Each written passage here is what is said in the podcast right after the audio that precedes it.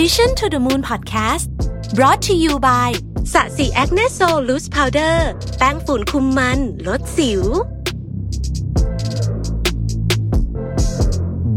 สวัสดีครับ ยินดีต้อนรับเข้าสู่ Mission to the Moon Podcast นะครับ คุณอยู่กับรวิศ หาญอุตสาหะครับ ผมบันทึกเสียง EP นี้เนี่ยวันที่ 29 มิถุนายนนะครับไม่แน่ใจเหมือนกันว่าจะลงวันไหน เพราะว่าตอนนี้เนี่ยมันมีคิวแทรกไปมาเยอะพอสมควรนะครับถ้ามันลงช้าสักหน่อยก็ต้องขออภัยด้วยแต่ว่าคิดว่าเนื้อหาใน EP นี้เนี่ยก็ยังน่าจะค่อนข้างจะอัปเดตอยู่นะครับ วันที่ผมบันทึกเสียงนี้ก็เป็น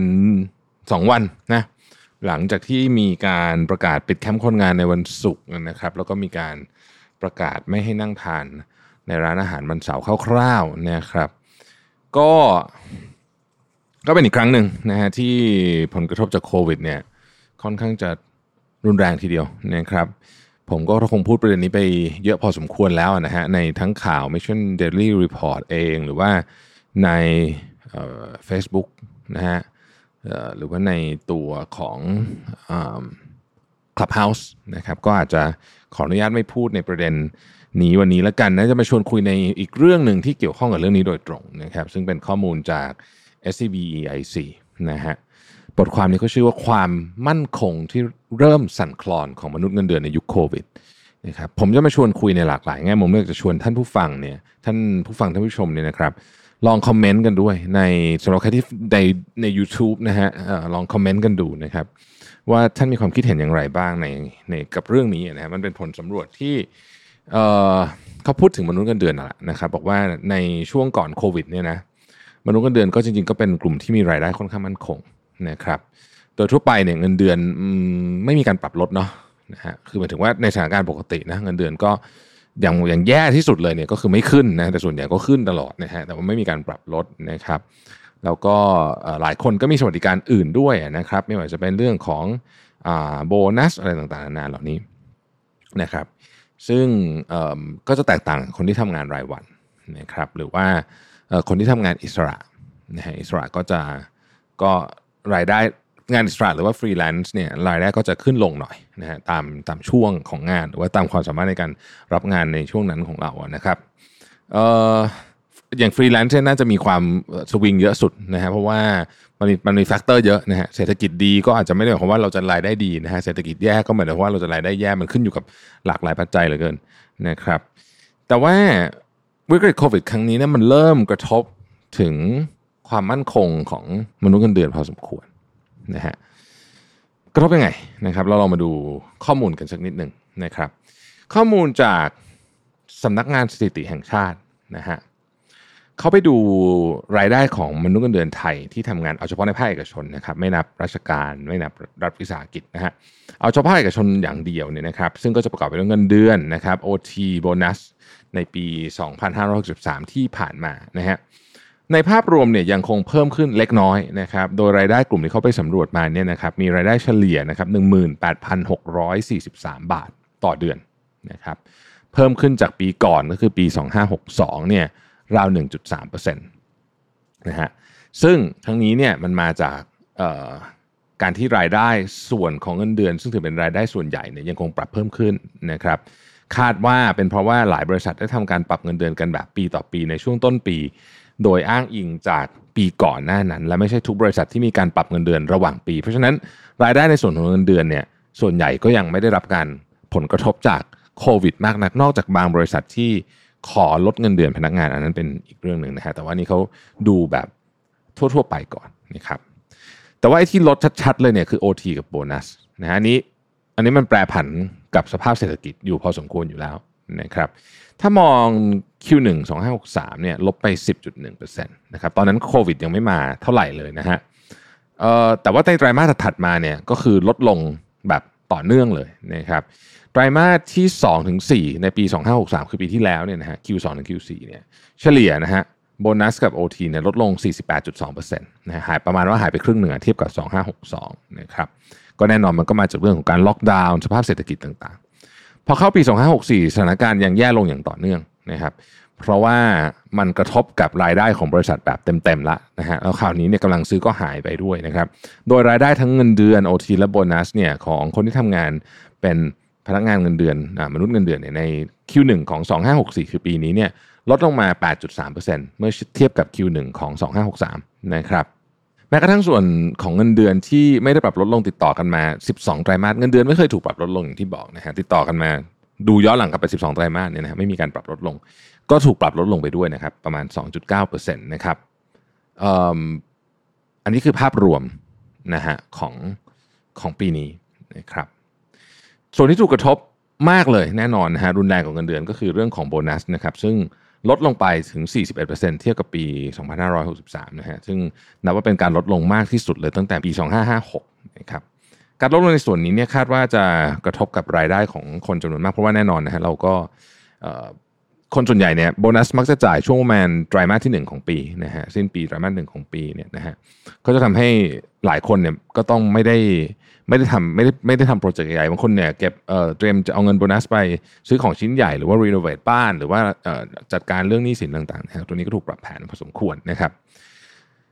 เออแต่ว่าสำหรับคนที่ทำงานในภาคธุรกิจท่องเที่ยวนะฮะสถานการณ์ ก็จะดูแย่กว่าอุตสาหกรรมอื่นนะครับตัวเลขของมนุษย์เงินเดือนที่ทำงานในโรงแรมหรือร้านอาหารเนี่ยธุรกิจท่องเที่ยวบริการเนี่ยลดลงถึง 8.7%นี่คือเงินเดือนนะฮะซึ่งเป็นการลดลงมาแล้ว 4 ไตรมาสต่อเนื่อง อันนี้นับเฉพาะไตรมาสแรกของปีนี้นะครับ8.7%แต่ว่าลดมา 4 ไตรมาสแล้วนะครับรายได้ของมนุษย์เงินเดือนใน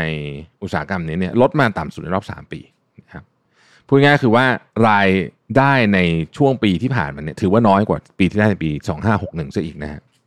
ทั้งนี้ตัวเลขดังกล่าวเนี่ยยังไม่ได้รวมถึงการระบาดระลอก3นะครับซึ่งเกิดขึ้นในไตรมาส2ยังเก็บข้อมูลไม่ทันเนี่ยนะฮะเชื่อว่าถ้าเอาข้อมูลนี้ออกมาเนี่ยตัวเลขก็จะแย่ลงไปกว่านี้อีกนะครับและที่สำคัญมาก ๆสำคัญมากๆขอเน้นนะฮะตัวเลขที่พูดถึงทั้งหมดเมื่อกี้นี้ที่ว่าแย่ๆแล้วเนี่ยนี่คือนับเฉพาะข้อมูลของคนที่ยังมีงานทำอยู่เท่านั้นนะครับ คนที่ตกงานไปแล้วเนี่ยไม่นับนะฮะ เพราะว่าอันนั้นนี่คือหายไปแล้วอยู่ไม่ไม่ได้เอามาสำรวจแล้วเนี่ยนะครับ ซึ่งตัวเลขถ้าถ้านับรวมคนที่ตกงานด้วยเนี่ย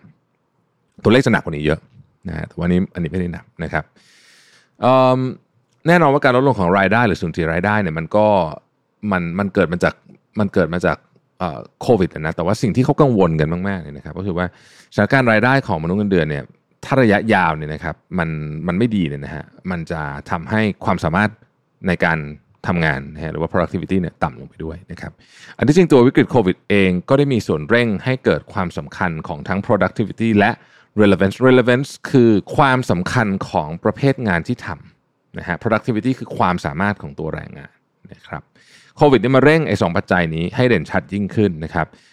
ดังที่จะได้สะท้อนจากข้อมูลนะครับของการสำรวจของสำนักงานสถิติแห่งชาติในช่วงโควิด เมื่อเทียบระหว่างแรงงานที่ทำงานด้วยทักษะน้อยนะฮะเช่นผู้ใช้แรงงานกับแรงงานกลุ่มที่ทักษะสูงเนี่ยเราพบว่าอย่างนี้ครับในช่วงโควิดเนี่ยกลุ่ม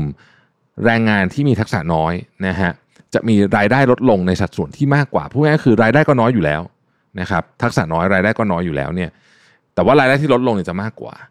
นะฮะอันนี้เนี่ยแน่นอนเลยว่าจะไปทำเรื่องความเหลื่อมล้ำให้มันแย่หนักลงไปอีกนะครับ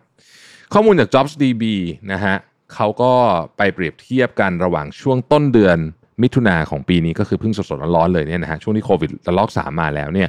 กับปลายเดือนมิถุนาของปีที่แล้วนะครับก็คือโควิดระลอกแรกฮะมิถุนาปีนี้มิถุนาปี 64 กับ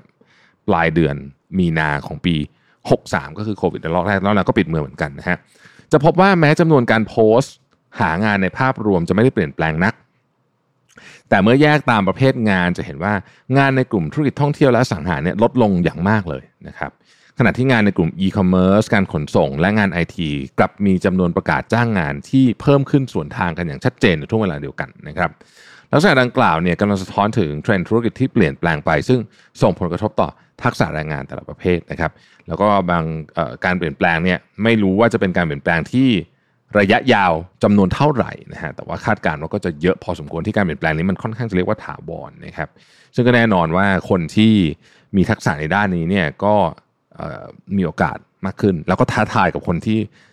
มีทักษะที่ตลาดความต้องการน้อยลงด้วยนะครับ เพราะฉะนั้นเนี่ยข้อมูลพวกนี้เนี่ยก็ทำให้เราเห็นภาพประมาณหนึ่งนะครับว่ามันมีอะไรเกิดขึ้นบ้างนะครับทั้งนั้นเนี่ยผมคิดว่า สิ่งสำคัญนะฮะก็คือเราต้องหาความรู้เยอะ เพราะว่ามันมันคือทุกอย่างเปลี่ยนไปแล้วครับเราคงจะหวังว่าให้มันเหมือนเดิมไม่ได้คงจะ ผมจะใช้ว่าเราเราจะวางความคาดหวังของเราไปกับคนอื่น มันก็คงจะเสี่ยงนะฮะเราก็คงจะต้องพึ่งพาตัวเองพอสมควร ผมไม่คิดว่ามันง่ายนะผมคิดว่ามันยากมากเลยแล้วผมคิดว่า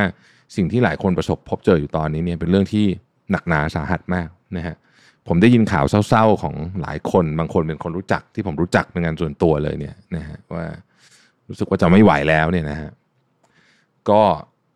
ก็ได้แต่บอกว่า มันณเวลานี้มันคงจะมันมันคงต้องกัดฟันอะนะกัดฟันนะกับฟันกำหมัดนะต่อสู้อะนะมันผมผมคิดว่าปัญหาตอนนี้ทุกคนเรื่องเรื่องเงินเงินทองทองมันหนักมากหนักมากนะฮะแล้วก็ไม่มีทางออกด้วยผมก็ไม่มีทางออกเหมือนกันว่าจะหมายถึงว่าไม่รู้จะ ไม่รู้จะบางทีมีคนมาปรึกษาหลายคนนะเรื่องพวกนี้ผมก็บอกว่า คือผมก็พอจะเล่าเท่าที่ผมรู้นะแต่ผมคิดว่ามันมันคงช่วยอะไรได้ไม่เยอะเท่าไหร่เพราะว่าปัญหามันใหญ่เหลยกันแล้วก็ประเทศไทยเราเองตอนนี้เนี่ย เราเนี่ยนะฮะวันก่อนผมมีโอกาสได้คุยกับอาจารย์เบียร์อาจารย์ทวุฒิเผ่าทวีในคลับเฮาส์นะฮะอาจารย์เบียร์พูดประโยคหนึ่งซึ่งผมว่ามันแบบแบบมันใช่เลยอะ่ะคือตอนเนี้ย เรากำลังฉายภาพอังกฤษเมื่อปีที่แล้ว หรือว่าต้นปีที่แล้ว ต้นปีตีนี้ก็คือพูดง่ายคือว่าเรามาปัญหาของเราตอนนี้เนี่ย มันมาเหมือนมันมาระเบิดอะเหมือนมันมาระเบิดเนี่ยdelay ไปเหมือนเราเรา delay ปัญหานี้มาจากจากจากปีที่แล้วนะเราก็ delay มาได้จริงๆนะฮะแต่ว่าเราคิดว่าเราจะไม่เจอปัญหาในขณะที่คนอื่นเขาเริ่มออกจากวิกฤตกันแล้วเนี่ยแต่ปรากฏว่าปัญหามันมาครับ มันมาอยู่ระเบิดเลยใส่หน้าเราตอนนี้เลย แล้วก็ แล้วก็มันแบบมันมันเป็นระเบิดอะฮะแล้วมันก็มัน delay มาเพราะฉะนั้นมันก็เลยผมผมผมเองก็ไม่แน่ใจเหมือนกันว่า ลักษณะการการจบหรือว่าการทุเลาของมันไปเนี่ยมันจะคล้ายกับอังกฤษแบบนี้หรือเปล่า เพราะว่าอังกฤษตอนนี้นะฮะได้คุยกับอาจารย์เบียร์เขาบอกว่าชีวิตก็ใกล้จะเป็นปกติแล้วคือตัวเลขเขาก็เพิ่มนะครับแต่คือเขารู้สึกว่าอัตราการเสียชีวิตกับการเข้าโรงพยาบาลมันน้อยแล้วเพราะฉะนั้นเขาก็ไม่ค่อยห่วงอะไรมันก็มีคนติดแต่วันเป็นหมื่นนะอังกฤษนะวันคนติดวันเป็นหมื่นนะครับแต่ว่า อย่างที่ได้เล่าไปก่อนนันนี้คือเขาตรวจเยอะด้วยนะฮะถ้าเราตรวจเยอะแบบเขาเราอาจจะเจอเยอะกว่าเขาก็ได้นะทีนี้เนี่ยคนติดแต่ว่าผู้เสียชีวิตหรือว่าอัตราการเข้าโรงพยาบาลมันต่ำแล้วนะครับก็คือวัคซีนมัน effective อะเพราะฉะนั้นเขาก็เขาก็เริ่มเหมือนจะกลับมาจะเจอเดลต้าก็เดลต้าก็เดลต้ามาก็ก็ก็ว่ากันไปแต่ว่าเขาก็เหมือนจะกลับมาเกือบเกือบจะใช้ชีวิตปกติแล้วนะครับ target ใหม่ 19 กรกฎาคมที่อังกฤษเนี่ยคือปลดล็อกหมดเลยนะคืออะไรก็ตามที่เคยห้ามทำมาก่อนหน้านี้เนี่ยนะฮะ social distancing rules ต่างๆเนี่ย ก็จะยกเลิกทั้งหมด อาจจะเก็บไว้เป็นบางอย่างเท่านั้นที่มัน critical จริงๆ ในพื้นที่เสี่ยงจริงแต่ว่าส่วนใหญ่คือไม่มีแล้วนะครับเคยทำอะไรได้ก็จะทำแบบนั้นได้นะครับสหรัฐอเมริกาเองเนี่ยโอ้นี่ไม่ต้องพูดถึงนะคือเศรษฐกิจก็กลับมาค่อนข้างจะเต็มที่นะฮะคืออัตราการฟื้นตัวของเศรษฐกิจเนี่ยดีนะฮะแม้แต่เวียดนามเองใกล้บ้านเราเนี่ยไตรมาสสองนี่ GDP เขาบวกหกเปอร์เซ็นต์กว่านะนะครับดังนั้นเนี่ยมันก็เป็นความจริงที่เราอาจจะต้องยอมรับว่าเราตอนนี้ก็สถานการณ์ย่ำแย่ นะฮะย่ำแย่เอ่อทางออกเป็นยังไงเราคุยกันเยอะละเนาะเราก็คุยกันในหลายรายการล้วนะผมก็คงจะไม่มาวนที่นี่อีกเหมือนเดิมมันวนพูดไม่จบสักทีนะฮะเอาเป็นว่านะครับณนะเวลาช่วงนี้เนี่ยจะเหนื่อยมาก จะท้อมาก จะเซ็งจะแบบไม่เป็นไร มันก็จะเป็นอย่างเงี้ยนะฮะ